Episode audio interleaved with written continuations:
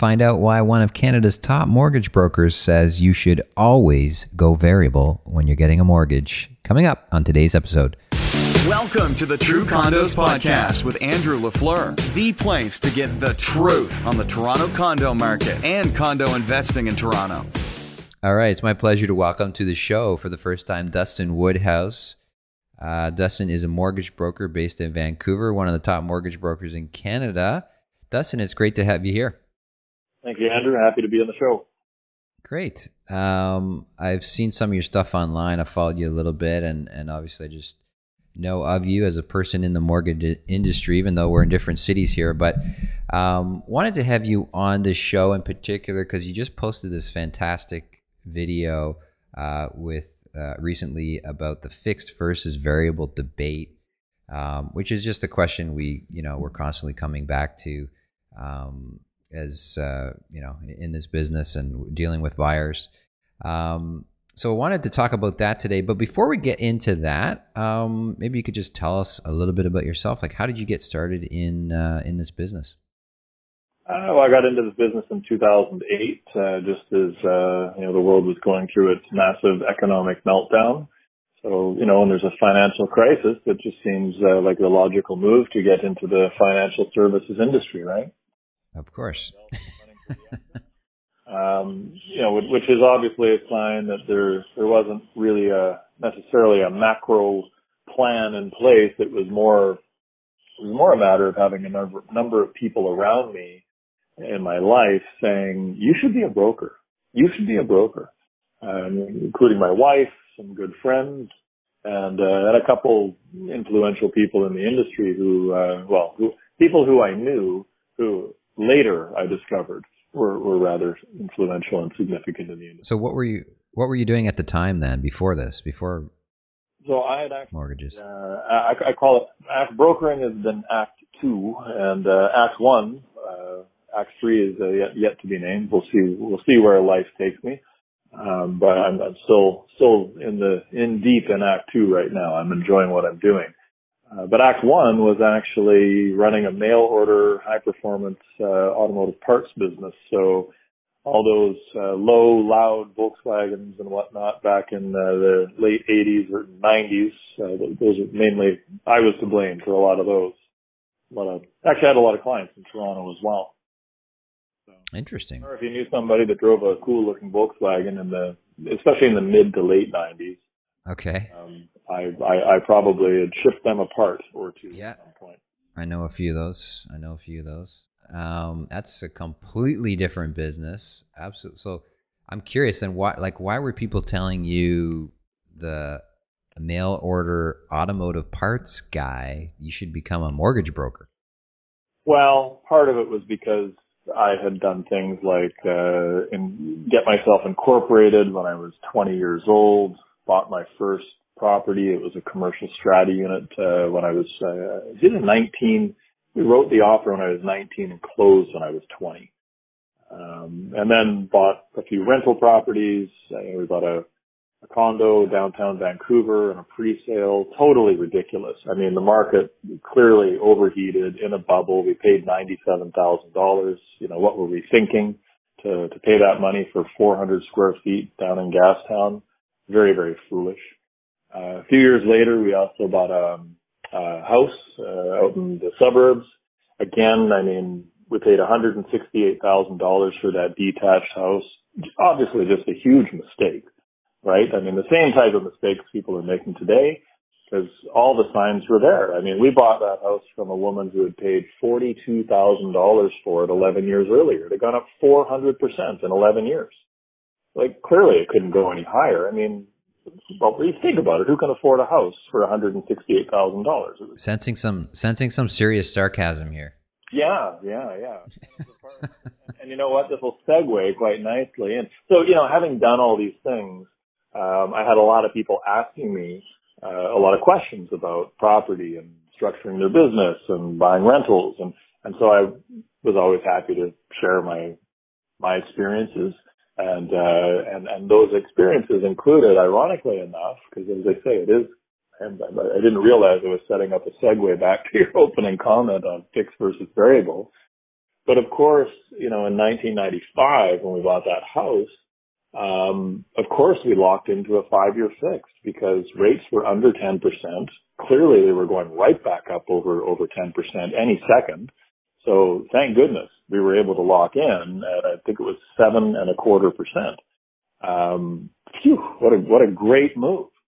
And 18 months later, when we discovered that our first child was on the way and, uh, you know, don't know how that happened, right?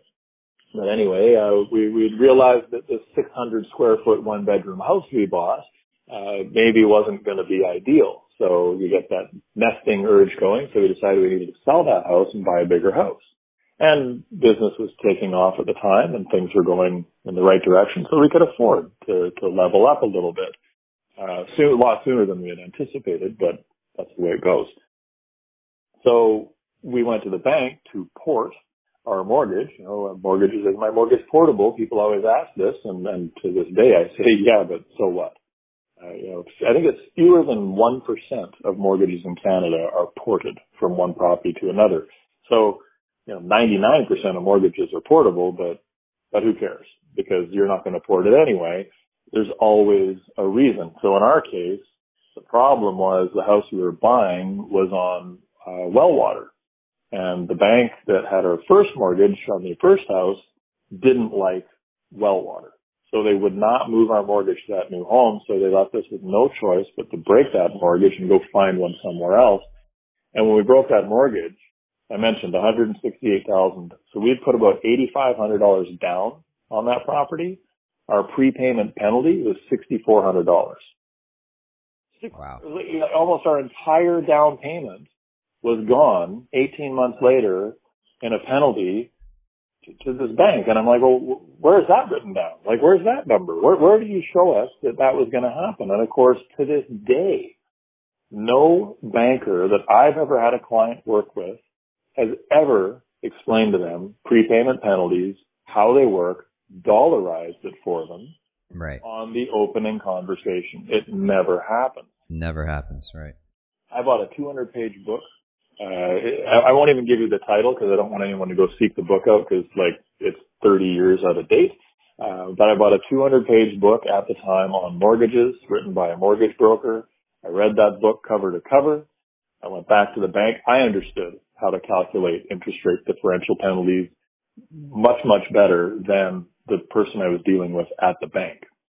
So they were trying to move us into something else. And I'm like, well, you know, that's not going to work either. Here's the math, and I'm doing all the math. And in the end, the typical was the book said go variable.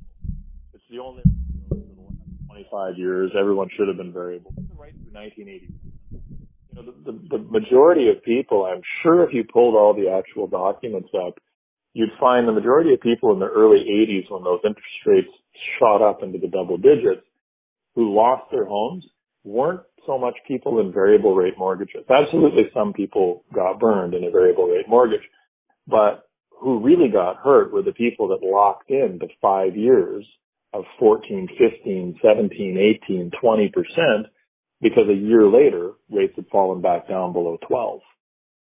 So if you're in the variable and you made it through that 12 to 18 months of, of horror, things normalized after that.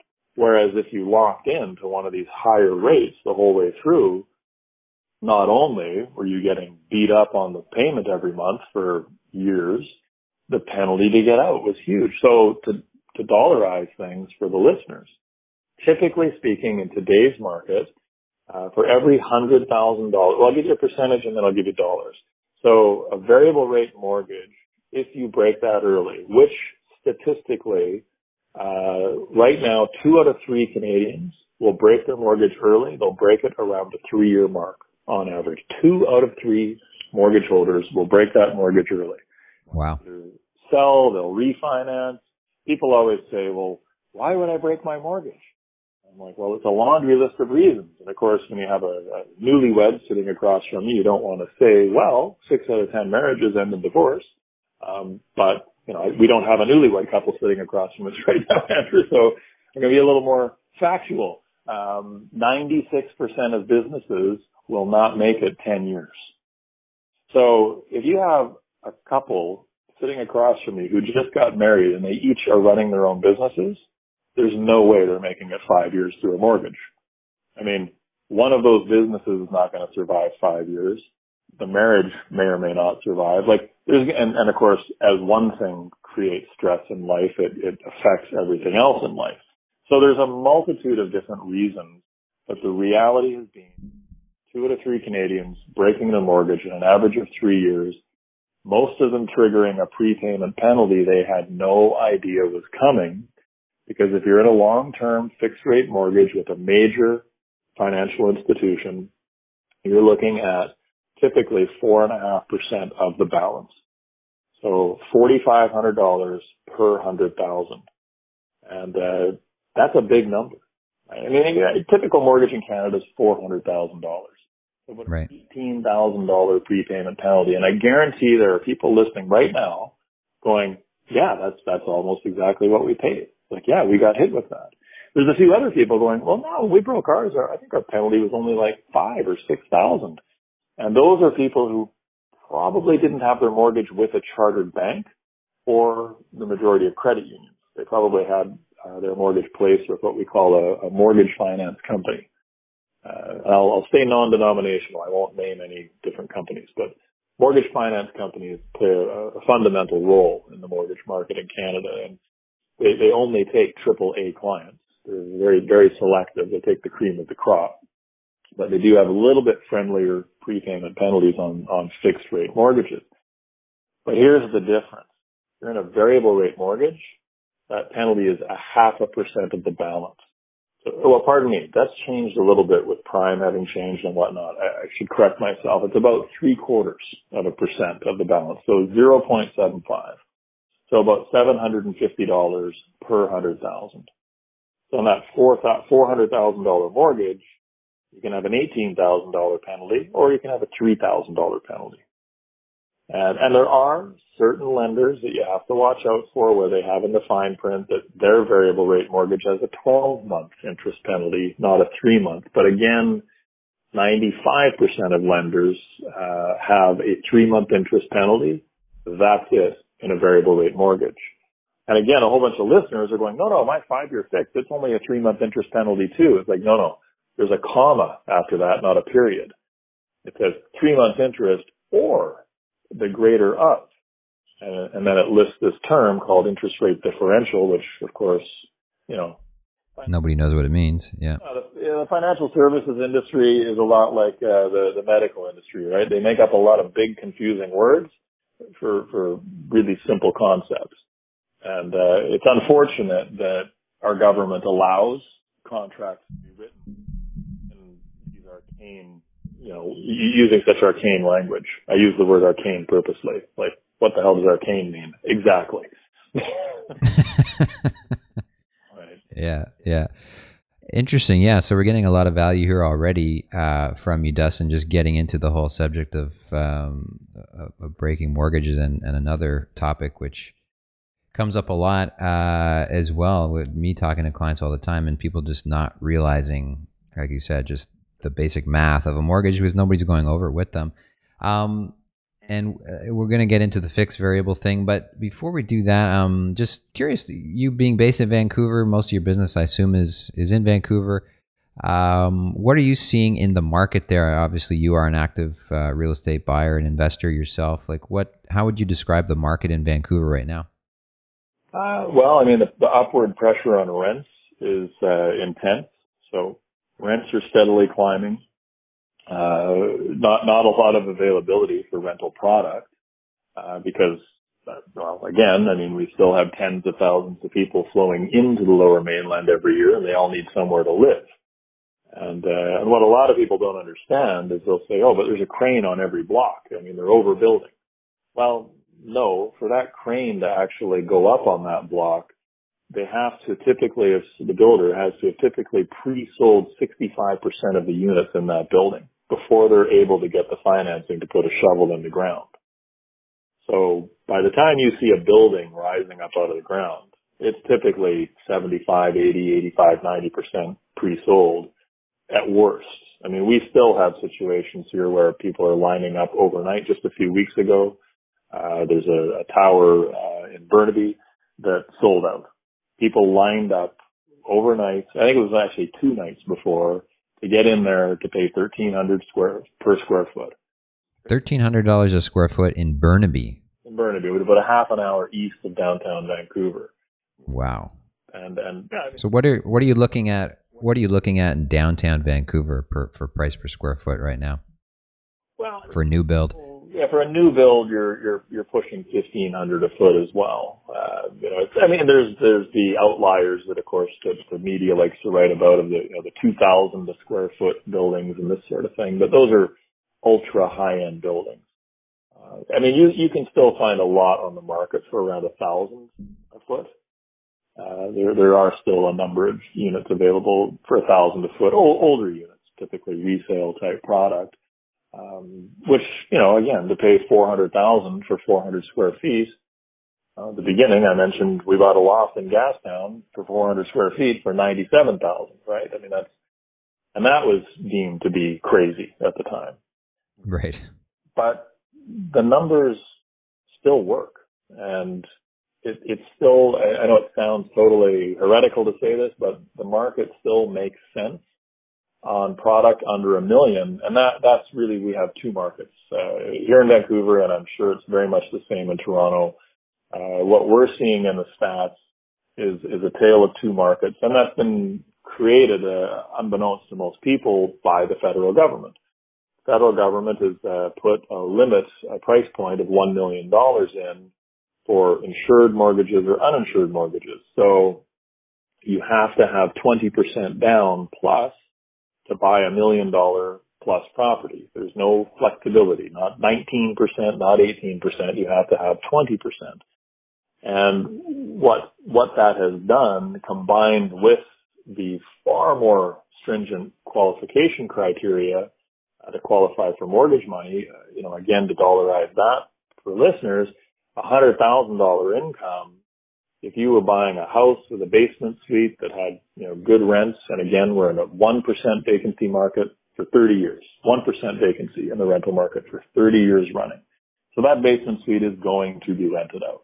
Um, using the suite income and the $100,000 household income, you could push mortgage qualification as high as $800,000. Uh, today that's been cut back to 500. Now people might argue that 800 was way too much money for a hundred thousand a year household. Uh, mind you, keep in mind that basement suite would have been renting for about fifteen hundred in that equation. So that Wow. takes care of over three hundred thousand dollars of mortgage money uh, in in the real world. But at this point, as I say, that same hundred thousand dollar household has been cut back to closer to five hundred thousand. And I think the argument can be made that that's a little too far in the opposite direction. Uh, you know, like very, most clients now feel like logic has, has left the equation. Uh, so what we're seeing, as I say, is under a million, the market still multiple offers, condition free. You know, it, it, it, it's crazy. You know, you're still seeing things go over ask in a day um, you know, 107 people going through a, a house listed for 850,000 when you can find that house, and poof, they're gone. Um, so yeah, the multifamily, uh, which is my, my, mainly what you're buying in our market under a million, is townhouse or condo. Um, very very strong. Uh, over a million, it just cools right off, and then go past 1.5 million, and it's ice cold. How do you see how do you see this playing out? We're seeing yeah, it's almost the exact same story we're seeing here in Toronto for the reasons you mentioned. How do you see this playing out in the long term under let's say the scenario where the stress test and everything stays as is? How do you see it playing out? And then what if like one day the stress test and everything just vanished? What how would you see the market react? Uh, you mean when there's a political change potentially? Yeah. yeah, I, I, I think the the one day is probably going to involve a, federal election, most likely. Um, but you know, to answer your question, three four years ago, uh, maybe even further back, uh, I was asked, and I've been asked multiple times since, what what I saw as the number one risk for the Canadian housing market, the number one risk for the GTA, the GVA. You know, where, where's the danger? And I've always said the government is the danger. They will overregulate us into a recession. They somehow seem to fail to understand how significant a role housing plays in our economy. I mean, a $400,000 uh, condo, $100,000 of that price is tax. It's municipal, provincial, right. federal tax. 25 cents on the dollar. Yeah. If the government really wanted to do something about affordable housing, maybe they could waive. They have the biggest lever. Yeah, they have the biggest lever in the in the yeah. in the universe. It's they they can control it, but instead they they do the opposite. They just they tax it more. Yeah, they could literally roll prices back 25% overnight on housing. If they felt that housing was important for Canadians, uh, they could find their tax somewhere else, roll it back, and, uh, you know, poof, there, poof, there you go, 25% reduction in housing. So as I say, I've always said that government overregulation is the biggest, uh, concern. And it seems that we are absolutely moving that way at this point. I mean, it's, it's crystal clear. You know, the, the, the, the, the meddling that they have, uh, been, been, been doing. It's, it's just, as I say, uh, well, you can hear I'm, I'm kind of, first time in this conversation, I'm struggling for words like it, it's just mind blowing how detached from reality they are. I mean, we're in a market with a 0.24% arrears rate. That's not foreclosure. That's arrears. That's people who've missed two mortgage payments in a row. 0.24%. It's, it's as low as it's ever been during the real economic crisis. We, we went all the way to 0.41. In the U.S., they went to 10% foreclosure. Right. Right. 10% actual like foreclosure. Right. 0.41 arrears. If you're at 0.41 arrears, your foreclosure rate is probably a quarter of that number. Like it's always been very low. Canadians do not miss mortgage payments. And, and actually that, that line right there was delivered by CMHC's, uh, uh, chair in a parliamentary, uh, testimony and, and he said, that's the problem. It's an interesting clip. I, I, I really wish I'd saved it. I should really search it out one day in, in my spare time, which I don't have too much of.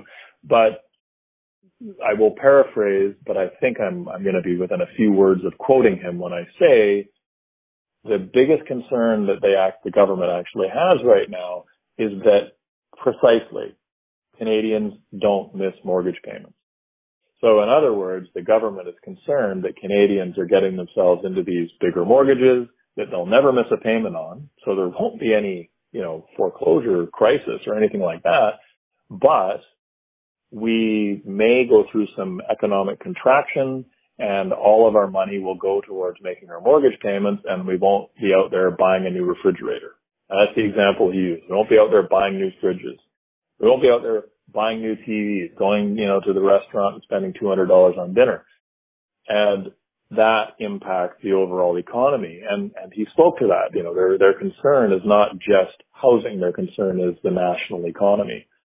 But as I say, I really feel like a lot of what they've done is now going, they've done so much uh, at multiple levels of government have done different things uh, you know, we've got a vacant home tax in the city of Vancouver. We have the foreign buyer tax in outlying areas. And by the way, a foreign buyer, you understand that you're a foreign buyer, Andrew. If you wanted to buy a place in Kelowna, Lake Country, about three and a half, four, four hours east of Vancouver, right, uh, you would be a foreign buyer. In fact, if your um, parents, grandparents, great grandparents had bought a lot on the lake there for 10 bucks and built a little family cabin and had been in your family for four generations. Well, guess what? It's now foreign owned because you don't live in BC and you don't report tax in BC. So you're interesting. Pay a 2% of the value of the property tax to the provincial government. I mean, basically, our provincial government are morons. I mean, they took these tourist heavy, very, very tourism heavy communities and and told all the people from Alberta and the rest of Canada that own properties in those communities, we're going to tax the hell out of you. So don't come here. We don't want your money. Like it, it's right. mind boggling. So you're, as I say, you're just seeing this stupidity from every level. I mean, the foreign buyer tax. What a moronic move. If you're actually concerned about foreign ownership of property, uh, hello, we have an incredibly robust land title registry. You simply say, Mr. and Mrs. Foreign Buyer, you are only allowed to own one property. Period. Not, not if you're worried about laundered money and all this kind of stuff. If that's what you're really worried about, don't say, give us 20% more of your laundered money. Right. like, like, that's what yeah. did, right? Like, right. About being concerned about laundered money, but they're asking for more of it. The government's saying, well, you, you know, you're bringing in this, this foreign money. They call it dirty money, um, which is a total misnomer. Money laundering implies, you know, drug dealers. That's what I think most people think when they hear money laundering. What sure. they're using the term to describe are capital controls where a country, so imagine Canada says to you, Andrew, you can't take more than $50,000 out of our country. But you look right across the border at New York and you could buy a, a studio in New York for $50,000. Like it's way cheaper than in right. home country. It, it's, it's a right. bargain. Now, of course, everyone in New York is saying prices are insane. It's so crazy.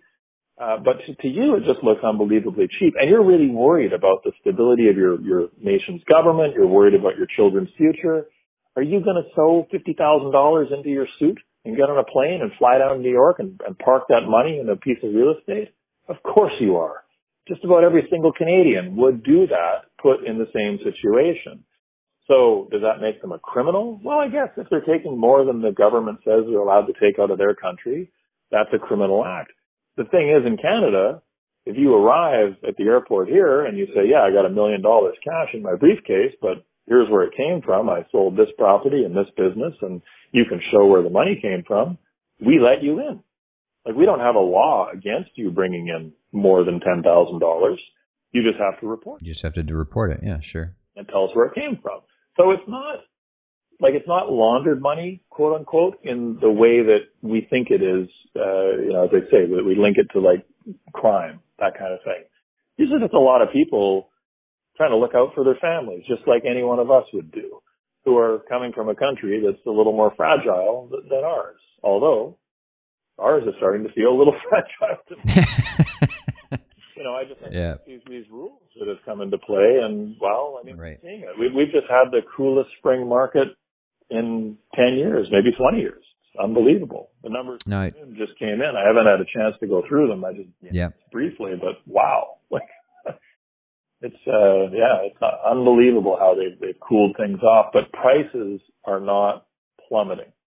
So there's a little bit of that question: Who's going to blink first? Are buyers going to come back? or sellers going to have to start dropping their prices? We'll see. we'll see. Interesting. Interesting. Very interesting stuff here, Dustin.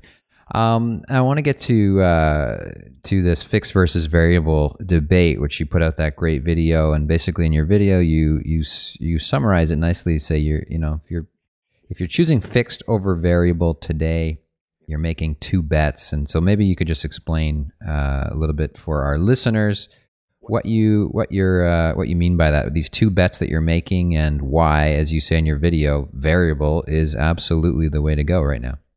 Yeah well i mean variable so when we use the word debate i'll, I'll say it's as much of a debate as uh, as is ice cold? Yes ice is cold. Is fire hot? Yes fire's hot. Should you go variable? Yeah you, you should go variable I mean, it, it's it's that cut and dry. Oh, but I'm a first time home buyer. Yeah, I was too. 18 months later, I got hit with this huge penalty that I didn't see right. coming.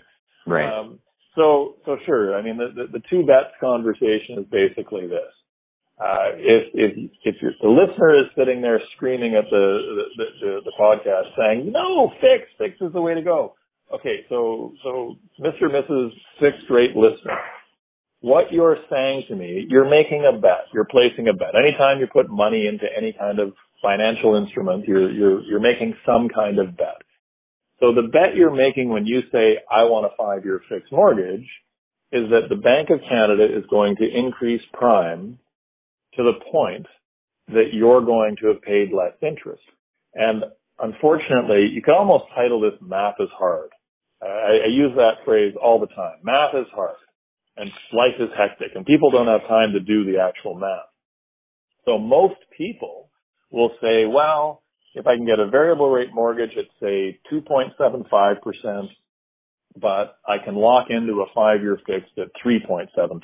Those are just sort of rough market rates right now. There's obviously a little bit better rates here, here and there to be found, but we'll use that as our example. 2.75 variable versus 3.75 fixed. Most people say, well, you know, the Bank of Canada only needs to go up four times and I'll be wishing I locked in. Well, sure, if you're not doing the math, then you might feel that way.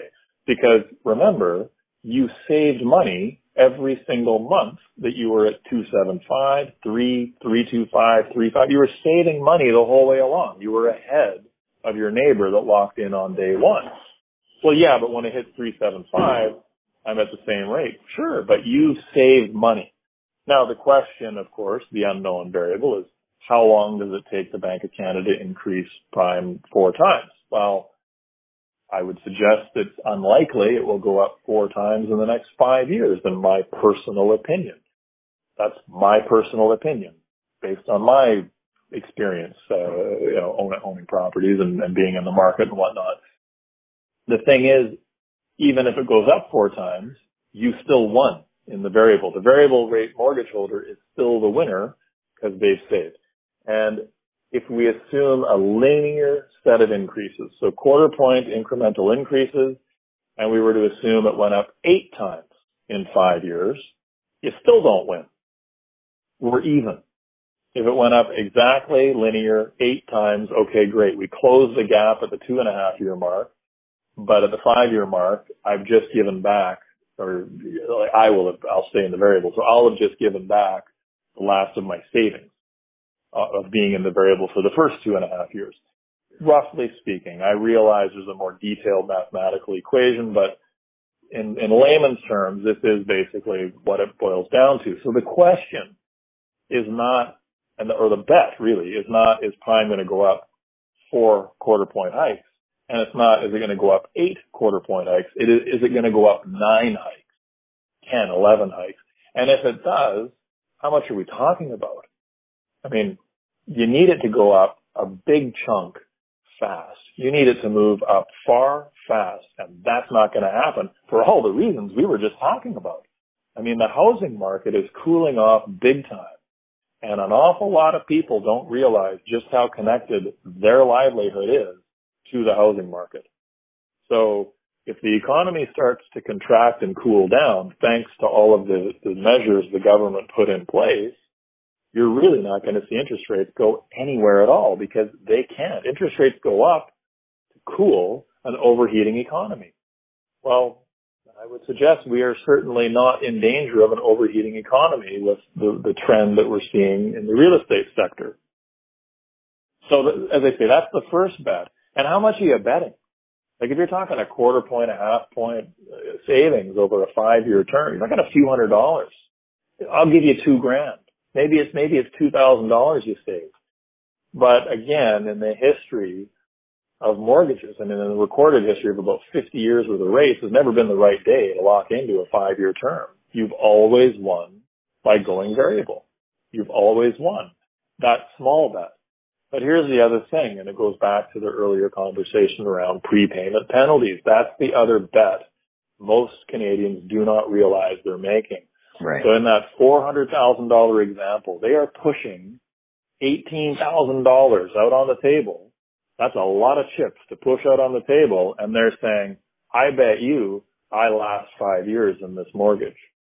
And they're betting against odds completely, you know, not in their favor. Two out of three people will be wrong. Like, if I'm the house, I'll take that bet all day long. Canadian banks do not make $1 billion plus every three months by accident. no. They are good at math. Most people are not. The banks are good at math. That, the, the very, very, very, very succinct. Yes. Like the banks, good at math. Us, not so much. You know, I, don't know about you, Andrew. I didn't make a billion dollars last quarter. I'm almost there, but yeah, not quite. Yeah. yeah. So should you be a shareholder of a financial institution? Of course you should, because they know how to make money.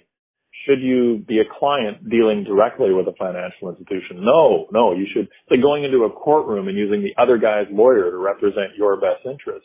You want to have somebody on your side. So there's my little plug for independent mortgage brokers. I mean, there we go. I was waiting for it. I was waiting for it. I didn't even intend to bring that up really, but no, of course. If it flows, I mean, like realistically, you want somebody independent on your side giving you this, this information that the institution isn't. So you, you've made this huge bet un, unknowingly because you don't even know how much the prepayment penalty is going to be because you didn't ask and they didn't tell you. But I'm telling you, you've made roughly four and a half percent of your balance as a bet, and, and that's about 3.75% more than if you were in the variable, that you're going to go the distance. You're going to be the one in three that's going to last the full five-year term of your mortgage. And that is just not a bet I'm willing to make. Right, right. so, absolutely, yeah. Interesting. Two out of three, statistically, two out of three uh, mortgages will break. Average break time is three years. I mean, these are very important numbers for everybody to consider when they're making that decision. Obviously, variable is you're you're loud and clear on the variable is the way to go.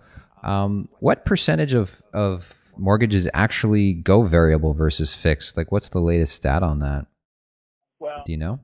The last time I heard a stat, it was growing, and it was uh, I think it was 18 percent were in variable rate mortgages at, at one point. I think that's the highest number I've ever heard reported was 18 percent.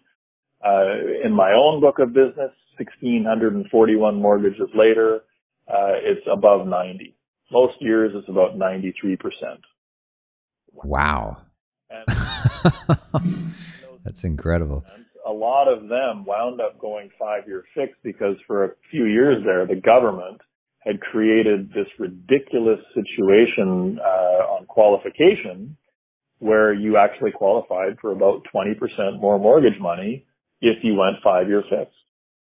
So a lot of buyers in the GTA and the GVA had no choice but to go five year fixed in order to qualify. And, you know, we've covered a lot of ground here, but maybe this is the most important takeaway. Like the variable is a no brainer. Like I said, ice cold, fire hot, mortgage variable. You know, it's that. If I had a, if I had a tagline, if I was advertising, it would be life is variable. Your mortgage should be too. I like it. I like it. At least I got it out there. We'll have a date stamp on that one. Trademark it. You know, but you know, as I say, it, it's uh, yeah, it, it's it, it's something to really keep in mind. I mean, not not enough people do the math the end of the day. Right. Um, interesting. Uh, yeah, you've you, you just given you've just summed summed it up so nicely. I've been telling my clients for years, variable is is the way to go for sure. Um, I mean, I've always gone variable myself as well in all my properties. Um, and I mean, the way I try to sort of explain it in my terms to people is is basically telling them like, look, the variable rate is the actual like true rate of money. Like it's the true cost of money. It's the truest we can get to it. Uh, it's a rate that will change from day to day. The fixed rate is it, you're paying a premium for the you know the bank is is uh, is, is saying okay if you want a guaranteed rate then you got to pay a premium for it and we're going to make sure that we it's a new product we're going to make money off of that uh, to give you that certainty so um, and the like the banks are good at math and they're going to figure out how to make more money off of you going going that way for the for that premium than to not take that premium. Yeah, you, you, you pay a premium for a sense of security, for a sense of certainty. Um, but of course, and, and actually just to clarify uh, your comment about variable, I mean, there's eight Bank of Canada meetings per year. So, you know, people's payments don't double overnight. Uh, they don't fluctuate wildly week to week. There's eight different preset dates where that rate may change. Right. And then depending right. on the lender, the payment may or may not change. Some lenders actually offer a fixed payment for the entire term of the mortgage, but that's that's something to have a conversation with your broker about. Not uh, we don't need to get into that. But to sure. circle back, I, I sort of got all revved up and said this is the most important thing I'm going to say, and then I didn't say it. So okay. here's the most important thing for a lot of listeners: if if they are in a five-year fixed mortgage and they definitely they know they stretched to to get into the mortgage they're into and, and they did that before January 1st of 2018. So maybe in the, the 2017, 2016, 2015 zone, uh, they need to understand that their mortgage, yes, it's portable, but you have to requalify to port that mortgage to a new property under today's rules. So even though you've never missed a payment, even though you've been carrying that mortgage balance just fine, you cannot move that mortgage over to another property without requalifying under today's rules. And today's rules for a lot of people who had to go five year fixed, unless your income has gone up 20, 25%, you are not porting that mortgage balance over. You're only going to be able to port 70 cents on the dollar to a new property. And we're already seeing that start to become a problem. You know, Interesting. Yeah. Yeah. yeah. They can't, they can't take the mortgage with them and they don't realize things have changed. And, uh, so we've done our best to reach out to all our realtors that we work with, especially the listing agents and let them know, like, the question is not, is my mortgage portable? The question you need to ask your financial institution is, with looking at my current credit report, looking at my current income document, do I qualify under today's rules to move my mortgage to another property. Like it needs to be a really robust question with a really detailed answer. And if they aren't looking at your documents, if they're not pulling up your credit bureau, they're not giving you a real answer. They're just giving you a, a, a made up answer. And, uh, cause uh, we have lots of instances where, well, we phoned and the bank said our mortgage was portable. Right. Right. Yeah, technically it's portable. I mean, my car goes 240 kilometers an hour. Technically, um, I probably can't get away with that. Probably won't be able to even make that happen between, you know, my home and my workplace. It, it does it, but can I do it? No, I can't. Right, right. So, yeah, and it's just, yeah. yeah, and once again, it's more friction just being added to the process of buying and selling a home. and The government just basically clamping down the market, and so they're they're restricting people from moving. They're restricting economic activity from happening.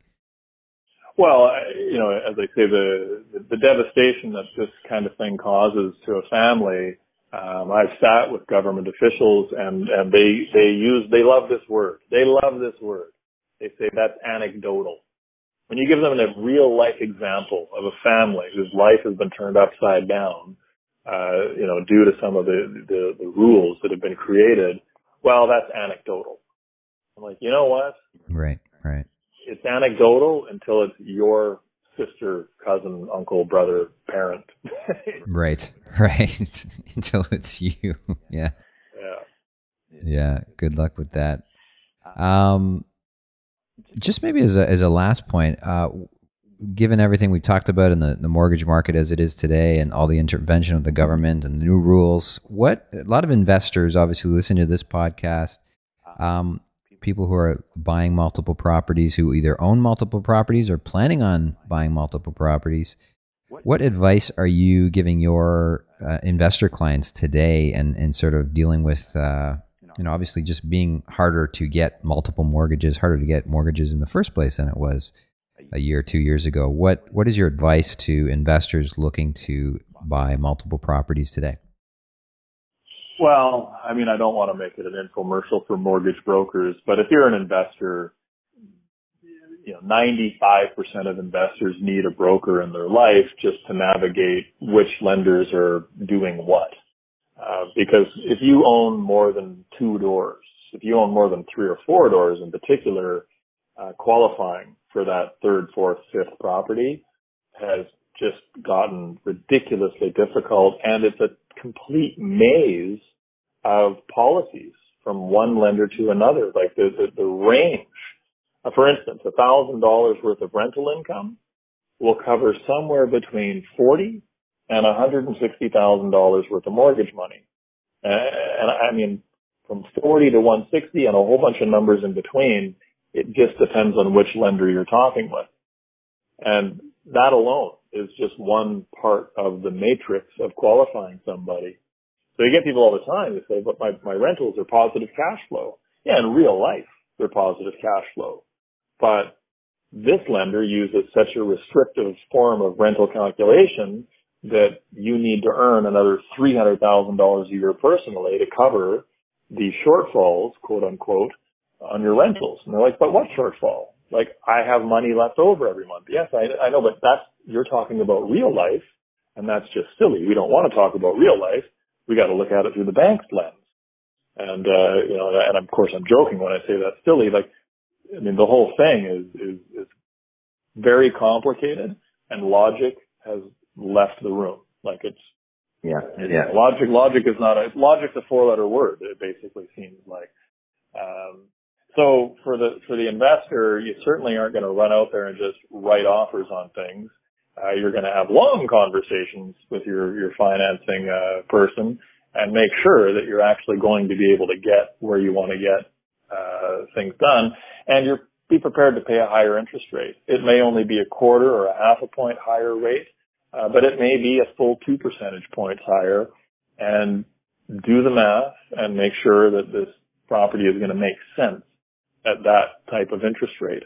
And you may not be able to buy with 20% down on an investment property anymore. You may have to go 25, 30, 35%.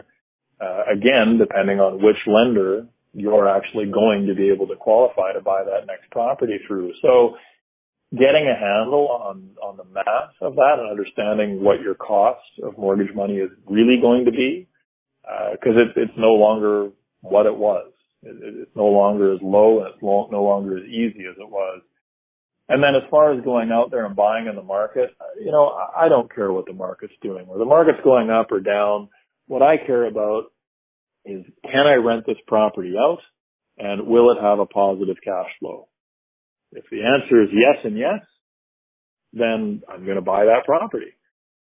You know, I mean, again, I'm, I'm in a market with uh, below 1% vacancy rate. That vacancy rate isn't changing. When's the last time you saw a headline in a newspaper that said, watch out for the bubble in rents? Right. Right. exactly. Nobody's rent is going down. Right. So as I say, if I know that the rent is going to cover the cost, I'm good. And uh, and believe it or not, you can still find positive cash flow properties in the Greater Vancouver area, in the Greater Toronto area. They do exist. They are there. They're, they're not easy to find, um, but but they're out there. And you know, the reason I say I'm not really worried about where the market's going one way or the other is because the sooner I have a tenant paying off that property, the sooner I win. And, and by win, I mean 25 years down the road, the property is paid off.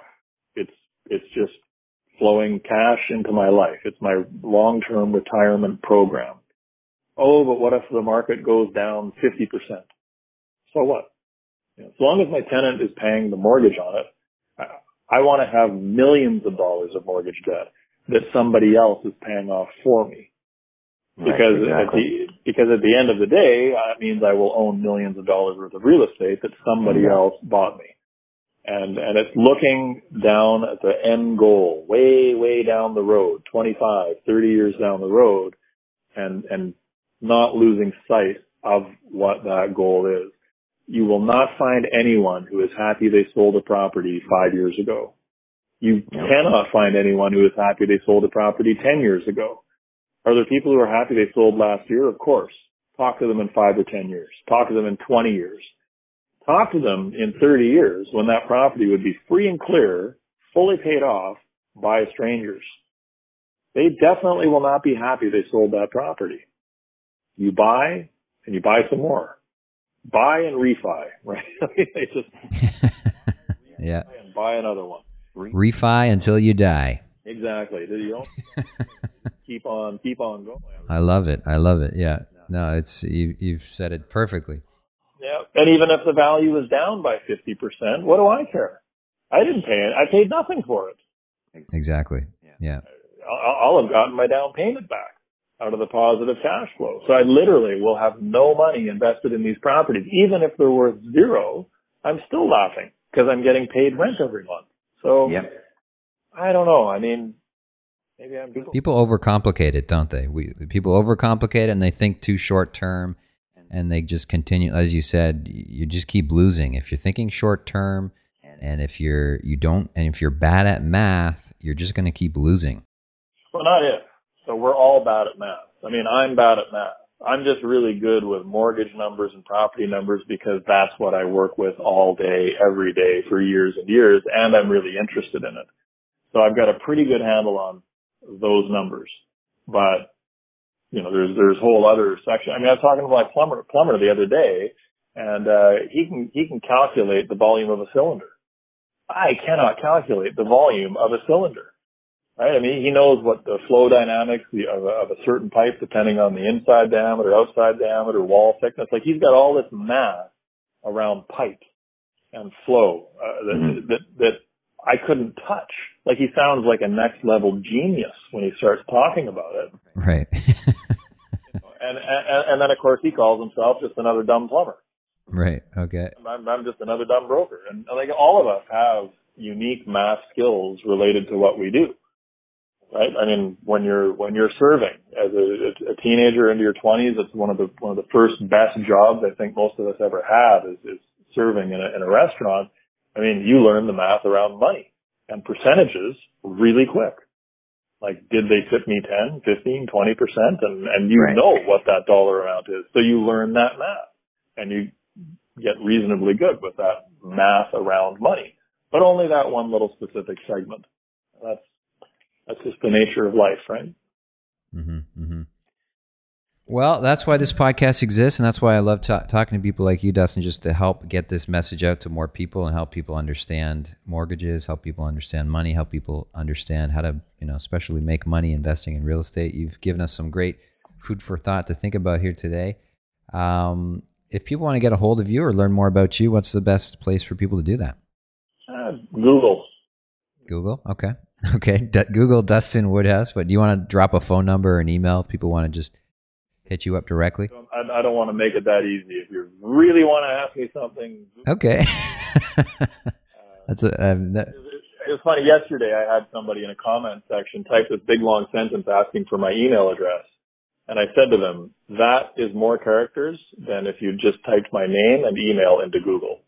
Like it took them longer to type the question. Right. Right. Just go to Google, type the name, email, boom, there it is. So I, I purposely make it a little bit difficult. I, I actually only work with pre-existing clients or referrals of pre-existing clients. I, I don't work with people. I do a number of different podcasts uh, through the course of the year, maybe two or three. I shouldn't say a number. The, the number is two or three, and invariably I do get some inquiries. Um, but as I say, I, I only work with past clients or referrals from those past clients. Um, but I'm always happy to answer questions and uh, I'm sure someone's going to take me to task on, well, there's two out of three breaking in three years. I can't find any evidence of that on the internet. No, you can't. Uh, you kind of have to be an industry insider. You kind of have to know some VPs in the mortgage uh, division of a, one of the lenders and have a conversation with them, and they'll tell you that's what the numbers are, and they're common with all lenders. So, so there's one piece I'll head off because there's always okay. that you know I can't yeah. proof of this. Well, right, right you know, I, I'm living proof myself. So right, right, right. People either believe you or they don't. Um, well, Dustin, it's been great having you on. Uh, and if people want to find you, they will Google Dustin Woodhouse. Go ahead and do that if you want to reach out to Dustin. Appreciate your time, appreciate your insights, and uh, yeah, hopefully we'll have you on the show again soon. Yeah, I really enjoyed it, Andrew. Thank you for reaching out. I appreciate the opportunity. Great. Thanks, Dustin. Take care. Take care. Bye. Bye. Thanks for listening to the True Condos Podcast. Remember, your positive reviews make a big difference to the show. To learn more about condo investing, become a True Condos subscriber by visiting truecondos.com.